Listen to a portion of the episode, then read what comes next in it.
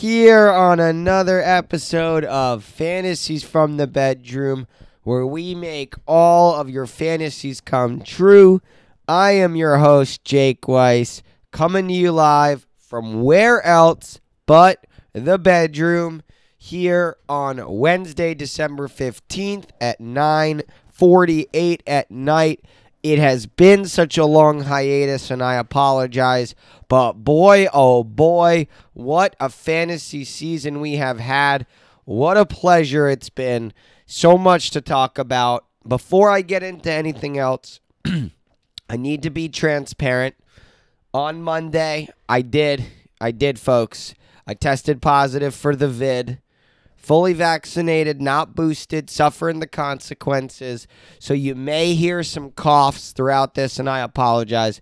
Overall, I'm doing fine. Symptoms aren't too bad. Thanks for asking. But there we go.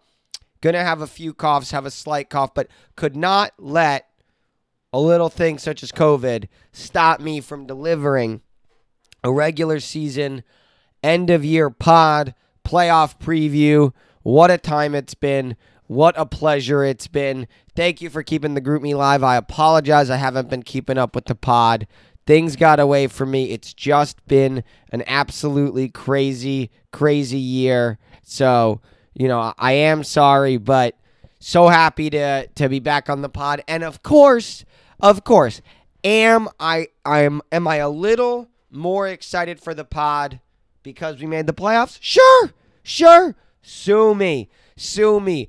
Weiss and Co., after I think a two year hiatus from the playoff picture, after a lot of mockery about who we are, and after being two and five after seven weeks in last place, and everybody talking smack about us still being terrible, all that, we win six out of the last seven, including the final five in a row to not only make the playoffs, but come one cup half full loss away from a bye.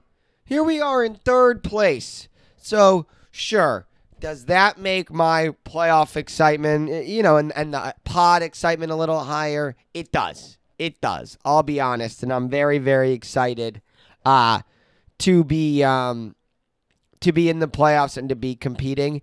And as we'll get into it, did it hurt my feelings at all to have to beat David in order to clinch that? And while beating David, also knock him out of the playoffs? Did it hurt? No. No. Does it make the playoff run a little sweeter? It does. It does. Uh, so we'll just leave it at that and we will get into it. But what an unbelievable regular season it's been. What we'll do is we'll talk through week 14 talk about what happened. Then we'll look at the end of the season standings, where it all played out, do a little bit of a regular season recap just on some of the different storylines and elements, and of course, a little playoff preview. So, very, very excited. And we start at what seemingly was not going to be a very, very close matchup, but turned out to be quite the nail biter. Gangrene New Deal versus Swirlies for the loser. Robbie and Justin versus Kess and Weissman. Robbie and Justin playing for their playoff lives against the one seed. Now, they caught that one seed with no Jonathan Taylor, no Keenan Allen, and no Carson Wentz. So they definitely caught them a little weak, but still the number one team, and that team was getting Kamara back. But after Thursday night, it seemed over. Robbie and Justin with their Minnesota experiment had Dalvin go for 35, Jefferson for 17, Kirk for 15, and Najee Harris for 24. They had like 90 points from four guys, and it seemed over. And then slowly but surely, you know, a good game here, good game there. Knox has a good Sunday night uh, or Sunday afternoon. Valdes Scantling doesn't do anything, and and then James Conner goes off, and all of a sudden, Robbie and Justin win by one and a half points, clinging to their playoff lives. But kudos to them on a big win. Uh, and they clinch the playoff seed. Kess and Weissman kind of end the season on a bit of a of a cold streak, although their team gets fully healthy for the playoff run. And we'll talk about them later. But holy shit, this team! But this was a really this was a fun matchup because it seemed over, and then all of a sudden you looked up Monday night and you're like, if James Conner gets three more points here, this is going to be a meaningless win for Swirlies for the loser, but it'll ruin uh, Robbie and Justin's night. And I'm sure Jay and Brent were watching closely, and that's where we head next. Because Jay and Brent were playing Jackson and Abe. And I, I looked at it, and I, I think the more that I thought about it, Jackson and Abe sort of had a guaranteed playoff spot because even they lost, but they had so many points, and even had we lost, we would have fallen behind them, and David and Henry would have jumped ahead. So Jackson and Abe also with very little play for, playing Brent and Jay, who had a lot to play for. And look, to Brent and Jay's credit, they did their job. They won their matchup. They did start Tyler Higbee, who didn't play. So who knows whether they were actually looking. Maybe they realized they had a, a very, very little chance of making it. But they did their job. They won. They get big performances from their quarterbacks and Burrow and Big Ben. And then Davante Adams and the late season surging Clyde Edwards Helaire showed up. And, you know, this was a team that was a little bitten by injury with DeAndre Swift, but they had a good team throughout. They went 7 and 7 and then Jackson and Abe on the other end. They're also reeling a little bit and they've never really recovered from the Derrick Henry injury. Antonio Brown suspension's hurting them. So they still have a good core group. And the Ja'Marr Chase pick, an obvious keeper for next year. You know, Josh Jacobs and David Montgomery still good. So they have a good enough team, but they get a good, not great performance from kind of the team all around. You never love losing your way into the playoffs, but they still make the playoffs. Jay and Brent get the moral victory, um, and just a tough season for them. We head into the next matchup, which was the absolute blowout. I think no matter what, Mesh and Rosen had already been eliminated. Brian and Jason, of course, playing, and they got the bye with their win and with their big point total. Um, and this feels like one of those where it felt like more of a statement win in the locker room for Brian and Jason, right? They didn't need to win by that much. Didn't, but they put the absolute beat down. Mesh and Rosen didn't care, and Brian and Jason said, We do. 161 to 99, a true beatdown. Nearly everybody on Brian and Jason's team goes into double digits, and over and four people had over 20 points. Just a massive week all around. This is and and a team, Jason and Brian, who still had a 22 and 14 point performance on their bench from some skill guys in Renfrow and AJ Green. And this is without Darrell Henderson. So this is a team absolutely primed for the playoffs, really getting some quality. You know, the Deebo Samuel turnaround has been unbelievable. Not the turnaround, but just how good he's been. And then him coming back from injury. Aaron Jones seems to have found himself last week, which is huge after, you know, kind of a four or five week skid. They have the Kittle Gronk thing. Saquon hitting his stride double digits the last two weeks. So this is another team who, you know, they dealt with the Saquon injury, all these things. They seem primed and ready for a deep playoff run, but they get to take the week off. And Mesh and Rosen, you know, obviously a team with a lot of past success. Champions a couple years ago. And, you know, they they took the number one overall pick and they made the Mahomes pick. And he's been good, but I don't know if he's been worthy of the number one. And I think in a lot of ways, what burned them was keeping Kelce at three, who has been good, but not the game breaking tight end that he's been in seasons past, right? Multi- four different weeks under 10 points and almost, you know, few very few weeks above like 15 or 16 which you know you're keeping him in the third round and things like that. And it just never really panned out for them. So you know it's a tough season. They were great on the waiver wire as usual but just a, a variety of picks that just didn't go their way. And you know people will be asking themselves in the offseason was rosen a one trick pony can he only handle the normal roster makeup? Because I'm in another league with Josh and I'm his partner, and our team stunk there, and that's one with multiple flexes. And so was Rosen only, you know, good at the old model? And is he washed now? Right? Has the game moved past him?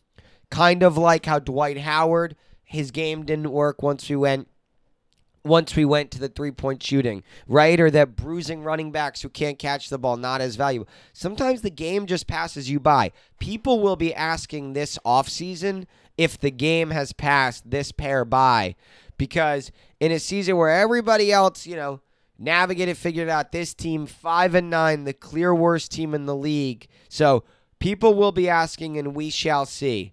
We move on to the next matchup, which Statman and Mitch, again, playing for their playoff lives against Connor and Pot, who unfortunately did not have a chance, had been eliminated. Statman and Mitch put up a good, not great performance. They overcome a zero from McLaurin and a 1.3 from their pickup Hilliard and get good performances from Russ, Cook, you know, kind of great performances from Melvin Gordon and Lockett, and they pull out a victory over another team that has fallen from grace, Connor and Pot. You know, they have talked a lot of smack in their day. We obviously remember them as the quote reigning champs from what feels like six seasons ago now, though they won't let you forget. And you know, when you look at the team, Chris Godwin had a good season. Hopkins had a seemingly good season, though I guess was hurt for kind of a big portion of the stretch. Ekeler was like the, you know, the number two fantasy MVP for most of the season. James Robinson, after week two, had double digit points almost every week, though the last few weeks kind of fell off. They made the pickup of the season in Cordarrelle Patterson. And then, even for a huge portion of the last few weeks, A.J. Dillon was great. And they had Josh Allen at quarterback, who's been solid. So it's one of those questions where you just kind of ask yourself, how did they really end up struggling as much as they did? They also end up five and nine at the bottom of the barrel. And realistically, you know, they had a good amount of points right? Definitely not bottom of the barrel like uh, Mesh and Rosen, who were, you know, other than, you know, the lowest points. But, uh, you know, Pot and Connor actually scored more points than points against, but ended up 5 and 9. Just a tough, tough season from them. And you feel from them, and people are going to be asking what happened to them. You know, things really shaking up in the locker room. Pot moving all over the country. Connor probably spending way too much time on his golf game, not enough time focused on fantasy, and it shows. And it shows. So they finished the season five and nine. Tough. Morning Woodhead moves on into the playoffs. It's good to have Statman and Mitch there. And frankly, I don't know if everybody else was feeling this, but with the extra week, you know, we play the same schedule every year. So whoever you played last week in week 13, or not last week, but the week before this one in week 13, that's the team that prior to this season you've been playing in the final week of the regular season, potentially competing in the playoffs forever.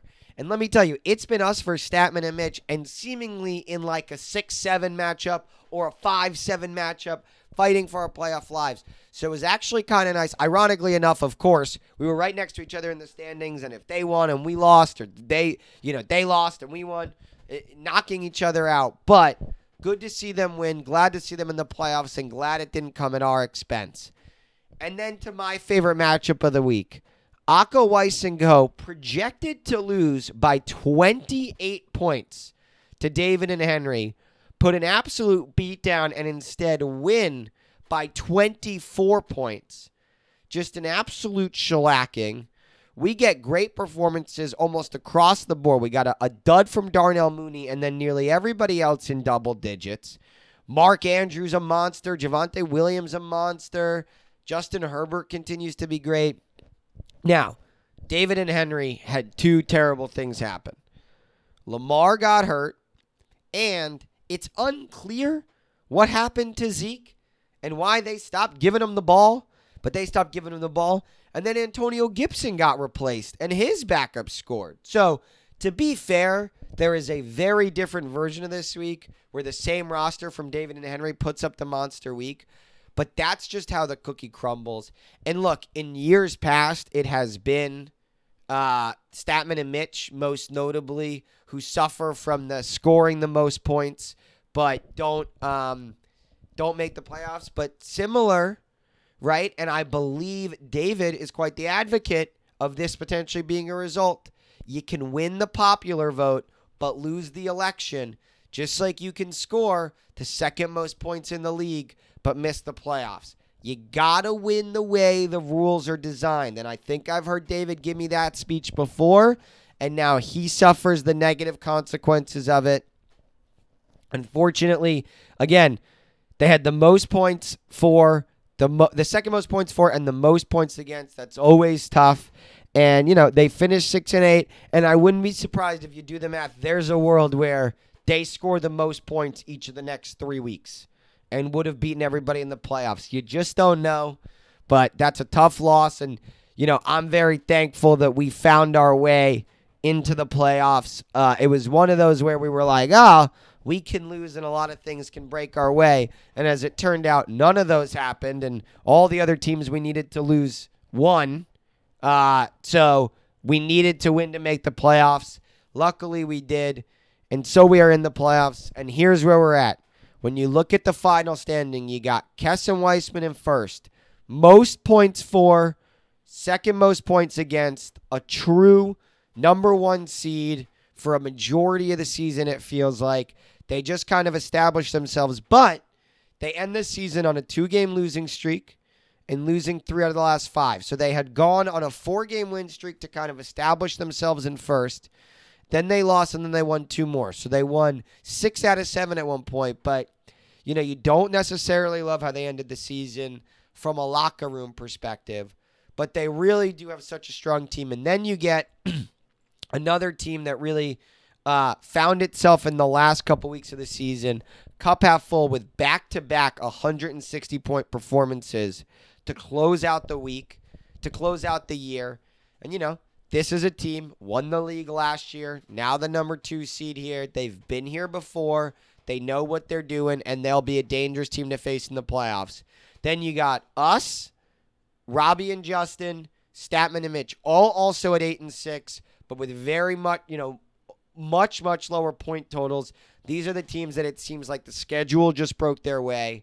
Then you get Jackson and Abe, who are a wild card. This is a team that halfway through the season looked primed to kind of run through the rest of the league. But the Derrick Henry injury hurts them. The the Antonio Brown suspension hurts them, and we have no idea which version of that team's going to show up in the playoffs. And then we close out Jay and Brent in seventh, David and Henry in eighth, and as we've said, Connor and Pot and Mesh and Rosen in ninth and tenth.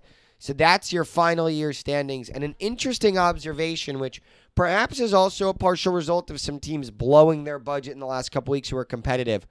But the bottom four teams have more budget than almost all of the top six playoff teams.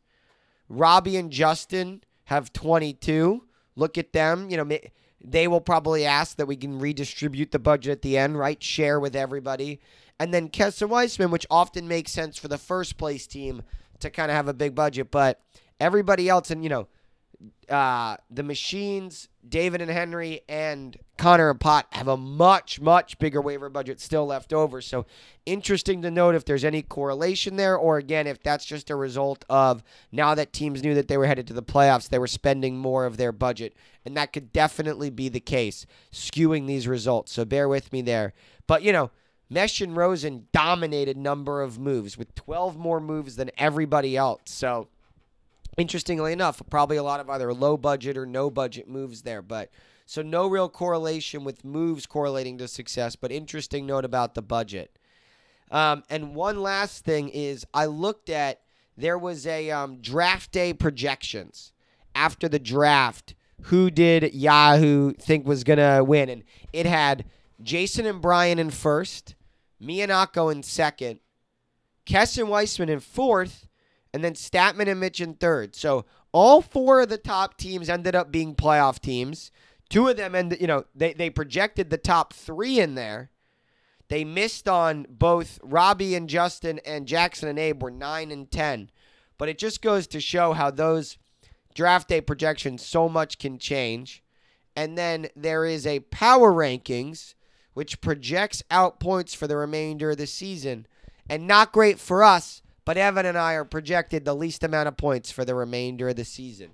So we'll see how that plays out. But very interesting. You have Jason and Brian are at the top then Berman and Hank, and then Kess and Weissman. So not surprising that it has the three highest point total teams with the highest projected points. Not shocking to uh, see that play out. And uh, we now look ahead to the playoffs. Kess and Weissman, Jason and Brian get a bye. And instead, this week we have two matchups Jake and Akko, talking about myself in the third person there, versus Jackson and A- Abe, and Statman and Mitch versus Robbie and Justin. Over there, uh, you have a matchup of two, eight, and six teams. Very, very similar seasons from a points perspective. I don't know if either of these teams has the juice to win it all. Not that either of the two of us do. Will be very interesting to see how this one plays out. Yahoo has a big lean towards Robbie and Justin. And look, I hate when this happens to my team, but this matchup's coming down to Monday night. Robbie and Justin potentially have Kirk, Jefferson, Cook, and Justin Fields. So both of their quarterbacks and two of their three best offensive players all going on Monday night. So it's one of those where you just don't know. Statman and Mitch could be winning by what seems like a lot, and then it could all go away, or it could be that all those guys have duds, and it's just all a matter of timing. Statman and Mitch with potentially the big pickup of the week, which is Rashad Penny, which is super exciting. Uh, so we'll see. You know, always fun to insert a new guy potentially on the last week of the year. So, you know, in the playoffs will be interesting. And then Robbie and Justin pick up Huntley on Baltimore. So if Lamar's out. So a lot of late additions. And, you know, this is where, like, the draft is so tough, right? Robbie and Justin will be benching Kyle Pitts for Mike Gesicki, which I'm sure they've done before. And it just goes to show you never know with the draft how things are going to go. But what's interesting about Robbie and Justin this week and for the rest of the playoffs is they obviously they did two interesting things in the draft. Number one is I believe that they were the latest team to select a quarterback. And Kirk has honestly been pretty good, but they have been struggling all season at meaningfully filling that second slot. They've had Trevor Lawrence, Justin Fields. It's never really been great, and that's been a struggle. And then they also they did the strategy of they went all in on the Vikings. The logic being Dalvin's great, Jefferson's great, Cook Kirk is pretty good. So why not go with them? And for the most part it's worked. Jefferson has double digit points in all but one week and a couple massive weeks. Dalvin, although he's been in and out with injury, on weeks that he's played, has two weeks below double digits. And Kirk, especially for where they drafted him, has been totally solid you know, a couple low pointers, but really, you know, averaging probably around 18 to 20 points a week, which is really all you can ask for, especially where they drafted. So the strategy clearly worked enough in the regular season to send them on to the playoffs, but will be interesting to see how it pans out. Statman and Mitch, you know, this is actually awesome because Statman and Mitch actually did the exact opposite. Statman and Mitch went Kyler and Wilson 1 2. So you have the team on the right who drafted quarterbacks last of anybody, and the team on the left who drafted quarterbacks first of anybody. So it'll be very interesting to see how it pans out. Obviously, Statman and Mitch, you know, have been dealing with the Murray and Wilson injuries, but they have both of them fully healthy and seemingly kind of at full tilt for the playoff matchup. So can they can they deliver? And ironically enough, with the addition of Rashad Penny, Statman and Mitch are now going toe to toe because they have Russ, Lockett, and Penny. So now you have two teams doing the quarterback, receiver, running back combo. This is amazing. This is awesome. The storylines run deep here. And at the end of the day, as much as I, I didn't love the strategy of going all in on the Vikings, and now as much as Statman and Mitch are doing it, those guys are awesome. Feels like the Vikings are clicking on all cylinders. Najee Harris proving me wrong about picking rookie running backs. CeeDee Lamb, I think, is going to have a big week in Dallas against the Giants. That team can't play defense. It does come, you know, it'd be very interesting to see if they can put together some second quarterback play with either Fields or Huntley. But I think Robbie and Justin get the victory and headed to round two to take on Weissman and Kess. That is my prediction there heading into the other matchup.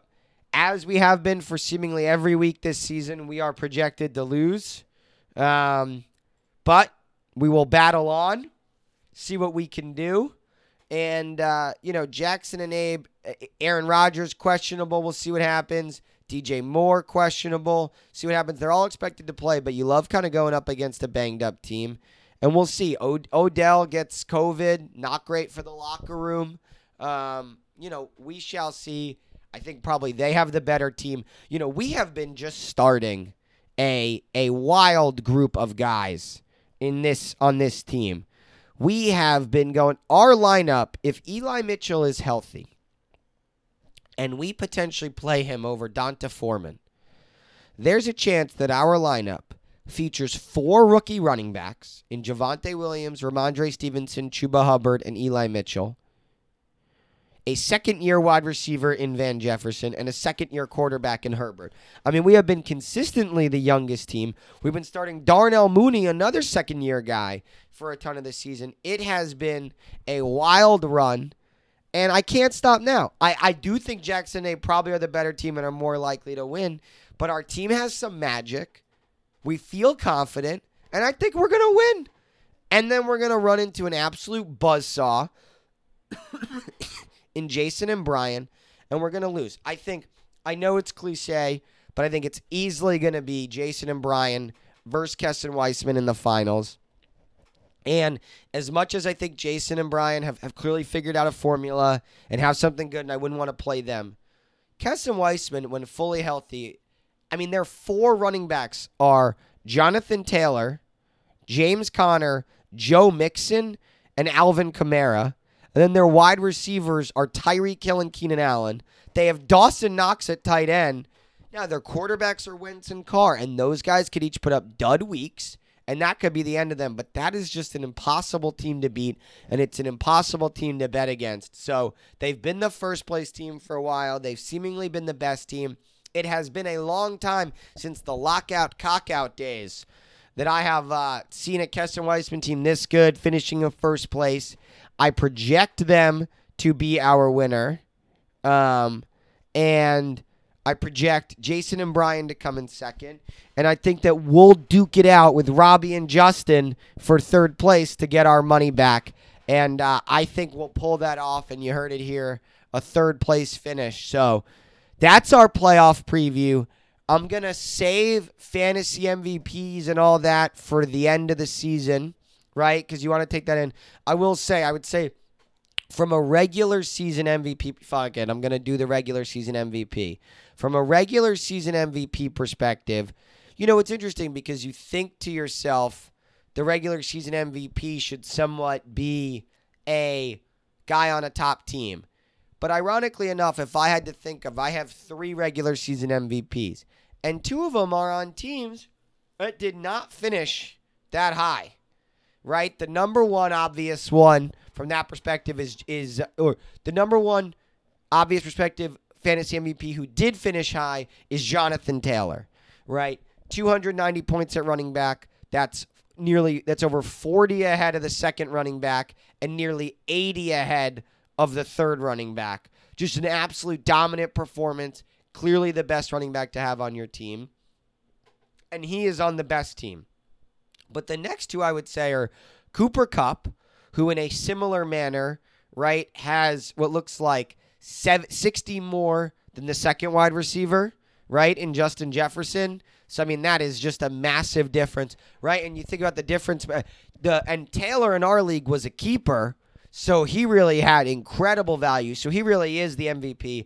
Cooper Kupp, though, you know, drafted a little later, right? I think probably around the 5th round. So absolutely awesome. And look, David and Henry only didn't finish high because points against. They had such high points, and that's in part thanks to Cooper Kupp. And then the guy who I would put third, though the more I look at it, the, the further down in the overall points list was Cordarrelle Patterson.